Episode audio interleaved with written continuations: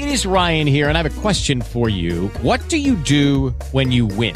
Like, are you a fist pumper? A woohooer, a hand clapper, a high fiver. I kind of like the high five, but if you want to hone in on those winning moves, check out Chumba Casino. At Chumba Casino dot com, choose from hundreds of social casino style games for your chance to redeem serious cash prizes. There are new game releases weekly, plus free daily bonuses. So don't wait. Start having the most fun ever at Chumba Casino dot com. No purchase necessary. V G W. Void where prohibited by law. See terms and conditions. eighteen plus.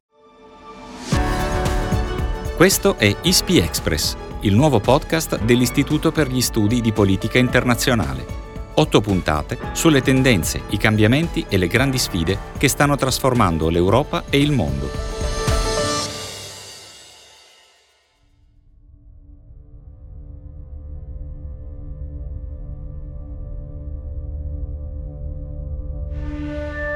In questa puntata di I S P Express scendiamo dal treno. Ma quello che vogliamo raccontarvi è sempre un viaggio. È la storia di un ragazzo senegalese sbarcato a Lampedusa la sera del diciannove marzo duemiladiciannove.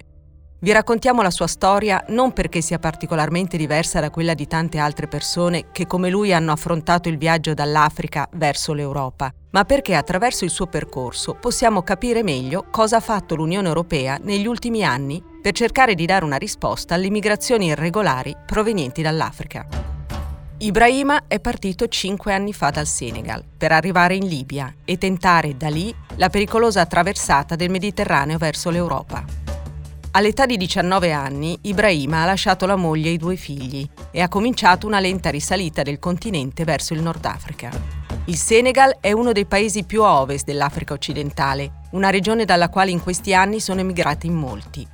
A differenza di quello che si potrebbe pensare, però, chi lascia il Senegal non è sempre diretto verso l'Europa. Tra il duemiladieci e il duemilaquindici, solo un migrante senegalese su sette ha raggiunto un paese dell'Unione Europea, mentre sei su sette si sono fermati in altri paesi africani. Ibrahima, comunque, ha in testa l'Europa e proprio lì vuole arrivare. Così si mette in viaggio. Chi parte dalla costa dell'Africa occidentale in direzione Libia fa generalmente tappa a Bamako, la capitale del Mali. Anche Ibrahima arriva qui.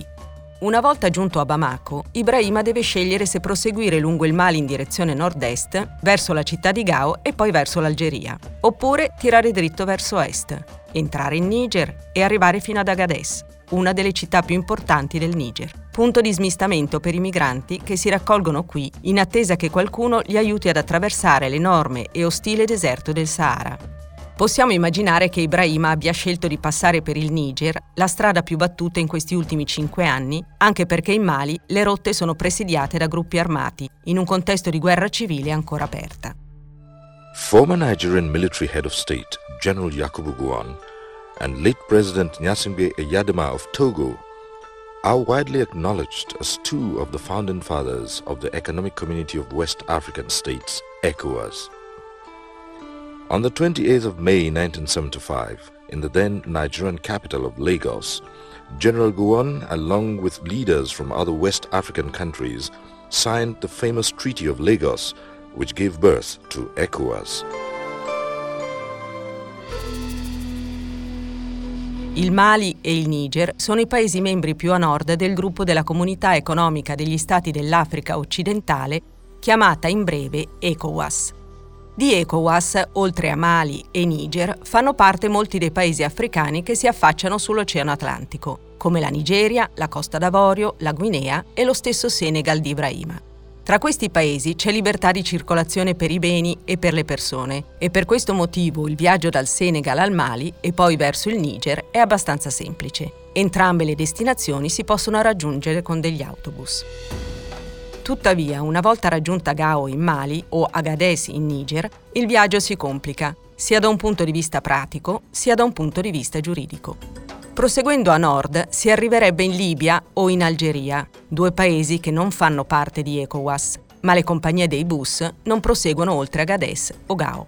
E chi, fino a quel momento, viaggiava come migrante regolare, nell'attraversare confine cambia identità e si trasforma automaticamente in migrante irregolare. Infine, è proprio lì che comincia il deserto del Sahara e si entra in una zona controllata da gruppi locali, che agiscono in maniera autonoma e che sono solo vagamente affiliati al governo nazionale. Si tratta di gruppi e tribù come i Tuareg e i Tebu, per i quali il traffico di esseri umani rappresenta un'importante attività economica.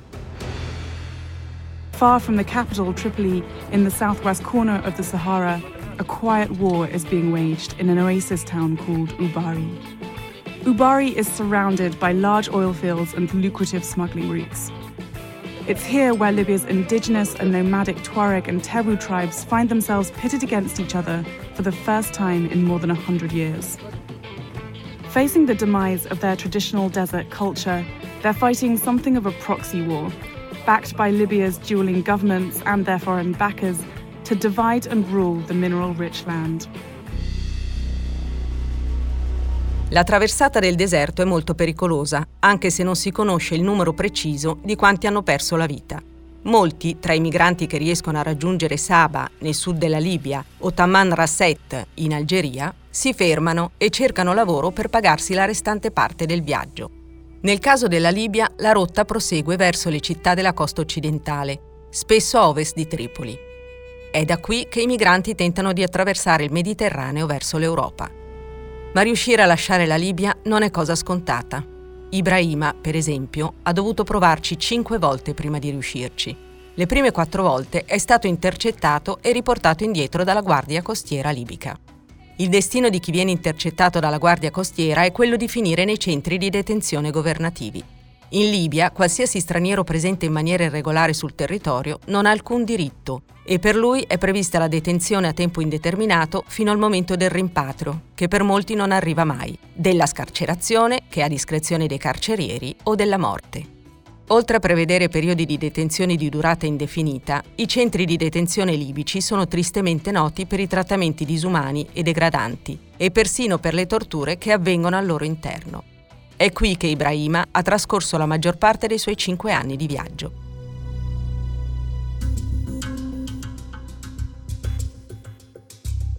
Quella percorsa da Ibrahima è chiamata Rotta del Mediterraneo Centrale. C'è però chi cerca di arrivare in Europa passando dal Marocco e da qui mettendosi in mare per la Spagna, e chi parte dalla Turchia diretto verso le isole greche. Sono le rotte del Mediterraneo occidentale e orientale. L'aumento dei flussi migratori lungo queste tre rotte è stato chiamato in molti modi da noi europei: emergenza migranti, crisi migratoria, persino invasione. L'arrivo di Ibrahima si confonde con quello di migliaia di altri e una persona diventa un numero. Tutti noi europei abbiamo pensato all'emergenza come un'emergenza di numeri, numeri che però non sono stati percepiti allo stesso modo dai cittadini dei diversi paesi europei.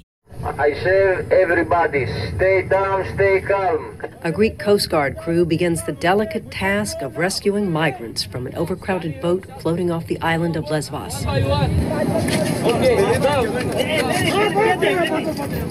One by one, they pulled the frightened passengers on board. They were part of a wave of immigrants pouring into Greece from Syria, Iraq, and Afghanistan, all desperate for a better life. Per un cittadino europeo medio, il periodo della crisi migratoria è quello che va dall'estate del duemilaquindici a marzo del duemilasedici, quando sulle coste greche è arrivato oltre un milione di persone, quattro volte il numero di arrivi dell'anno precedente. Un vero e proprio picco, conclusosi però in pochi mesi, dopo che nel marzo duemilasedici l'Unione Europea e la Turchia hanno firmato una dichiarazione a impegnare la Turchia nel prevenire gli attraversamenti via mare dalle sue coste verso la Grecia. Ma la percezione della crisi da parte degli italiani è stata molto diversa. Già nel duemilaundici verso l'Italia si era registrato un forte aumento nel numero degli arrivi, da novemila dell'anno precedente a circa sessantamila. Due su tre erano tunisini, che scappavano dalla Tunisia in fiamme a causa della rivoluzione. Dopo un anno di tregua, l'emergenza sbarchi è ricominciata dalla seconda metà del duemilatredici, per poi continuare fino a metà duemiladiciassette. In questo periodo quasi settecentomila persone hanno raggiunto le coste italiane.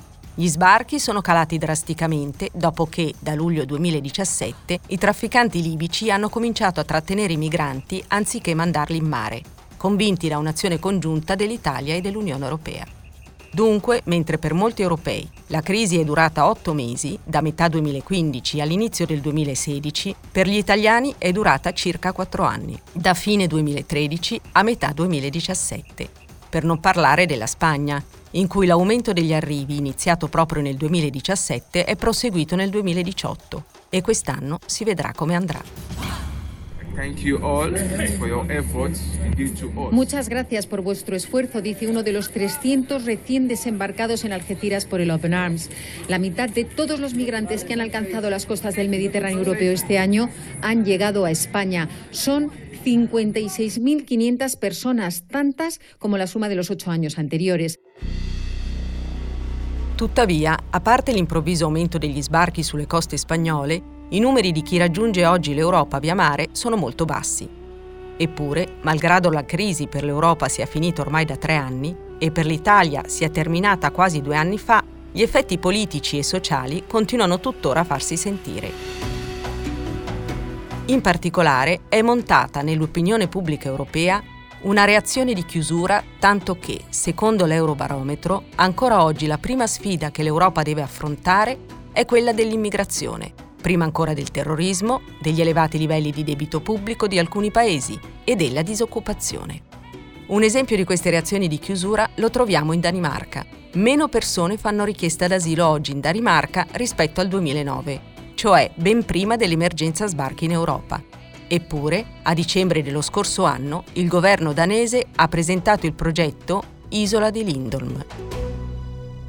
To a remote island by twenty twenty-one, the asylum seekers who will be sent there either have criminal records which prohibit them to work in Denmark or people who cannot be returned to their home countries. The island currently holds labs and stables and the crematory of a research center for contagious animal diseases. L'isola di Lindholm è una piccola isola in Danimarca che fino a pochi anni fa ospitava dei laboratori di ricerca per malattie veterinarie infettive.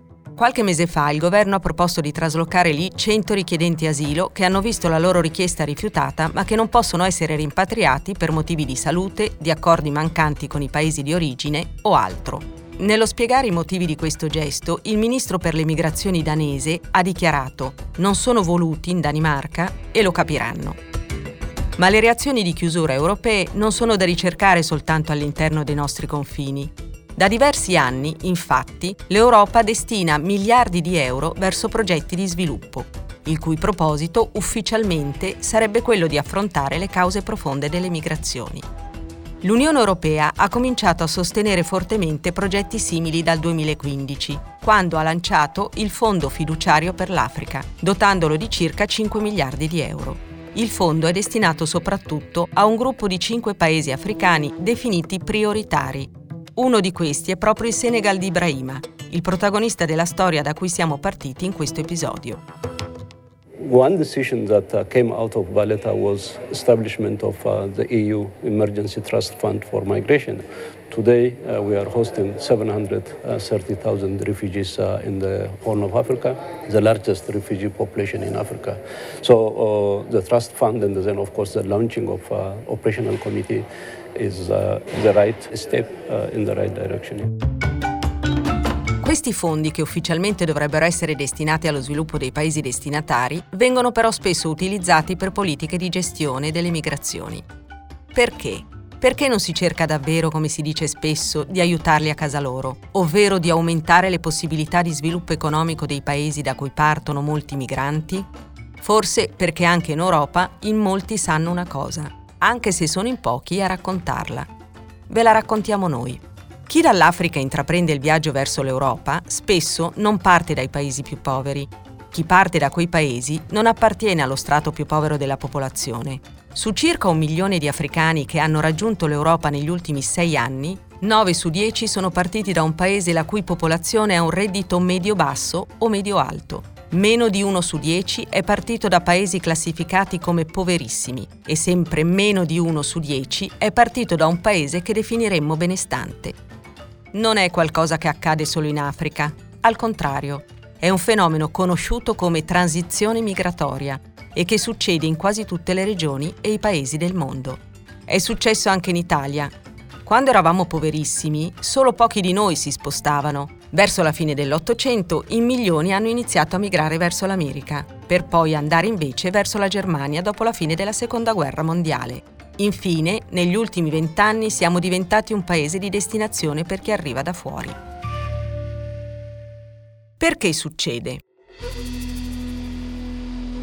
Provate a immaginare il caso di Ibrahima. Se Ibrahima fosse stato poverissimo, la sua necessità di emigrare sarebbe stata molto alta, ma probabilmente non avrebbe avuto le risorse, economiche, ma anche mentali, per farlo. Invece, mano a mano che si accumula un po' di denaro, si impara a leggere e scrivere e si scopre come si sta nel resto del mondo. Diminuisce solo leggermente la necessità di migrare, ma cresce rapidamente la possibilità di farlo. Proprio per questo è normale attendersi che in molti paesi con un reddito molto basso come quelli africani, un miglioramento economico nel breve periodo non faccia diminuire l'emigrazione, ma al massimo la faccia aumentare. L'emigrazione diventa poi immigrazione solo una volta che un paese diventa abbastanza ricco da rimuovere gran parte dei motivi che spingono a migrare, soprattutto la disoccupazione e la ricerca di condizioni di vita migliori. Dunque gli aiuti allo sviluppo hanno una finalità di lungo periodo, ma nel breve periodo possono addirittura contribuire ad aumentare l'immigrazione dai paesi africani. Al contrario, i fondi utilizzati per la gestione delle frontiere hanno un effetto praticamente immediato. Da quando l'Unione Europea nel duemilasedici ha utilizzato seicento milioni di euro per progetti in Niger, le immigrazioni da quel paese verso la Libia si sono ridotte di più del novanta per cento. In termini tecnici, queste azioni si chiamano esternalizzazione dei confini. Puntano cioè a spostare sui paesi non membri dell'Unione Europea parte delle competenze nel controllo delle migrazioni irregolari verso l'Europa. Come abbiamo visto, azioni simili possono essere anche molto efficaci nell'immediato. Se Ibrahima si fosse messo in viaggio nel duemilasedici e non nel duemilaquattordici, probabilmente non sarebbe riuscito a raggiungere l'Europa. Ma l'esternalizzazione dei confini presenta anche tre rischi. Il primo è quello di generare instabilità nei paesi africani che collaborano con l'Europa. In Niger, la migrazione irregolare era una fonte di guadagno per molti abitanti del nord del paese, da chi organizza materialmente il trasporto a chi garantisce un posto dove stare in attesa di ripartire. Ovviamente, attorno a queste organizzazioni c'è tutto un indotto. Si calcola che almeno centomila persone beneficiassero indirettamente del traffico dei migranti. I soldi dati al Niger sono stati utilizzati in parte per finanziare l'esercito e le forze di sicurezza, in modo da rafforzare il pattugliamento dei confini, e non per creare alternative economicamente valide per gli attori coinvolti nei traffici. Molti di loro appartengono ai gruppi etnici dei Tuareg e dei Tebu, e proprio i Tuareg si erano ribellati al governo centrale all'inizio degli anni novanta e di nuovo tra il duemilasette e il duemilanove.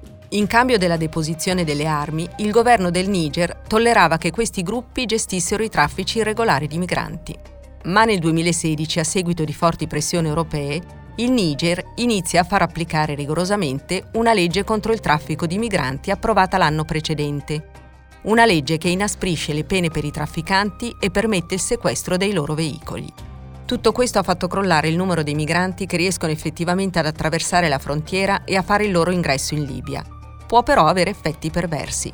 Dei seicento milioni di euro che l'Unione Europea ha dato al Niger, solo una piccola parte è finita nelle tasche di quelle persone che sopravvivevano solo grazie al traffico dei migranti. Questi ultimi, spesso maschi giovani e che faticano a trovare un'occupazione regolare, rischiano così di ritrovarsi senza lavoro e senza fonti di reddito alternative. C'è dunque la concreta possibilità che questi ragazzi imbraccino nuovamente le armi contro il governo centrale, destabilizzando una regione che negli ultimi dieci anni aveva ritrovato un barlume di stabilità.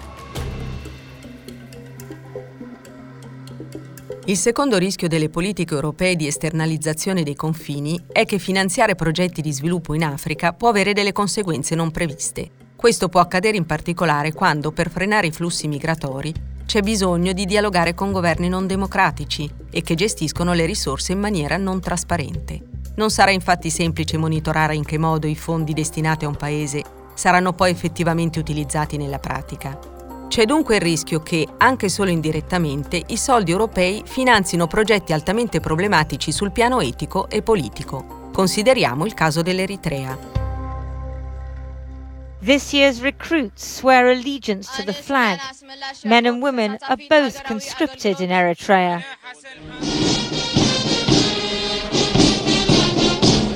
Although they're supposed to serve for eighteen months, those who pass out from S A W A, the military academy, have no idea for how long they'll be soldiers. In Eritrea, military service is indefinite. Da circa vent'anni in Eritrea vige di fatto la leva militare indeterminata. Si sa quando inizia il periodo di leva, ma non si sa quando finisce. Così può succedere che qualcuno resti a fare il militare per anni o addirittura per decenni. Formalmente la leva lunga servirebbe al paese per affrontare un eventuale conflitto con l'Etiopia, acerrimo rivale da quando l'Eritrea ha ottenuto l'indipendenza all'inizio degli anni novanta, dopo trent'anni di guerra. Di fatto, però, la leva indefinita fornisce al regime eritreo manodopera a basso costo, che da molti è stata paragonata ai lavori forzati. È anche per questo che chi scappa dall'Eritrea una volta in Europa si vede quasi sempre riconoscere l'asilo o un altro tipo di protezione. Nonostante tra Eritrea ed Etiopia le relazioni siano notevolmente migliorate lo scorso anno, quando i due paesi hanno firmato una dichiarazione che mette formalmente la parola fine alla guerra, la durata della leva militare non è ancora stata ridefinita.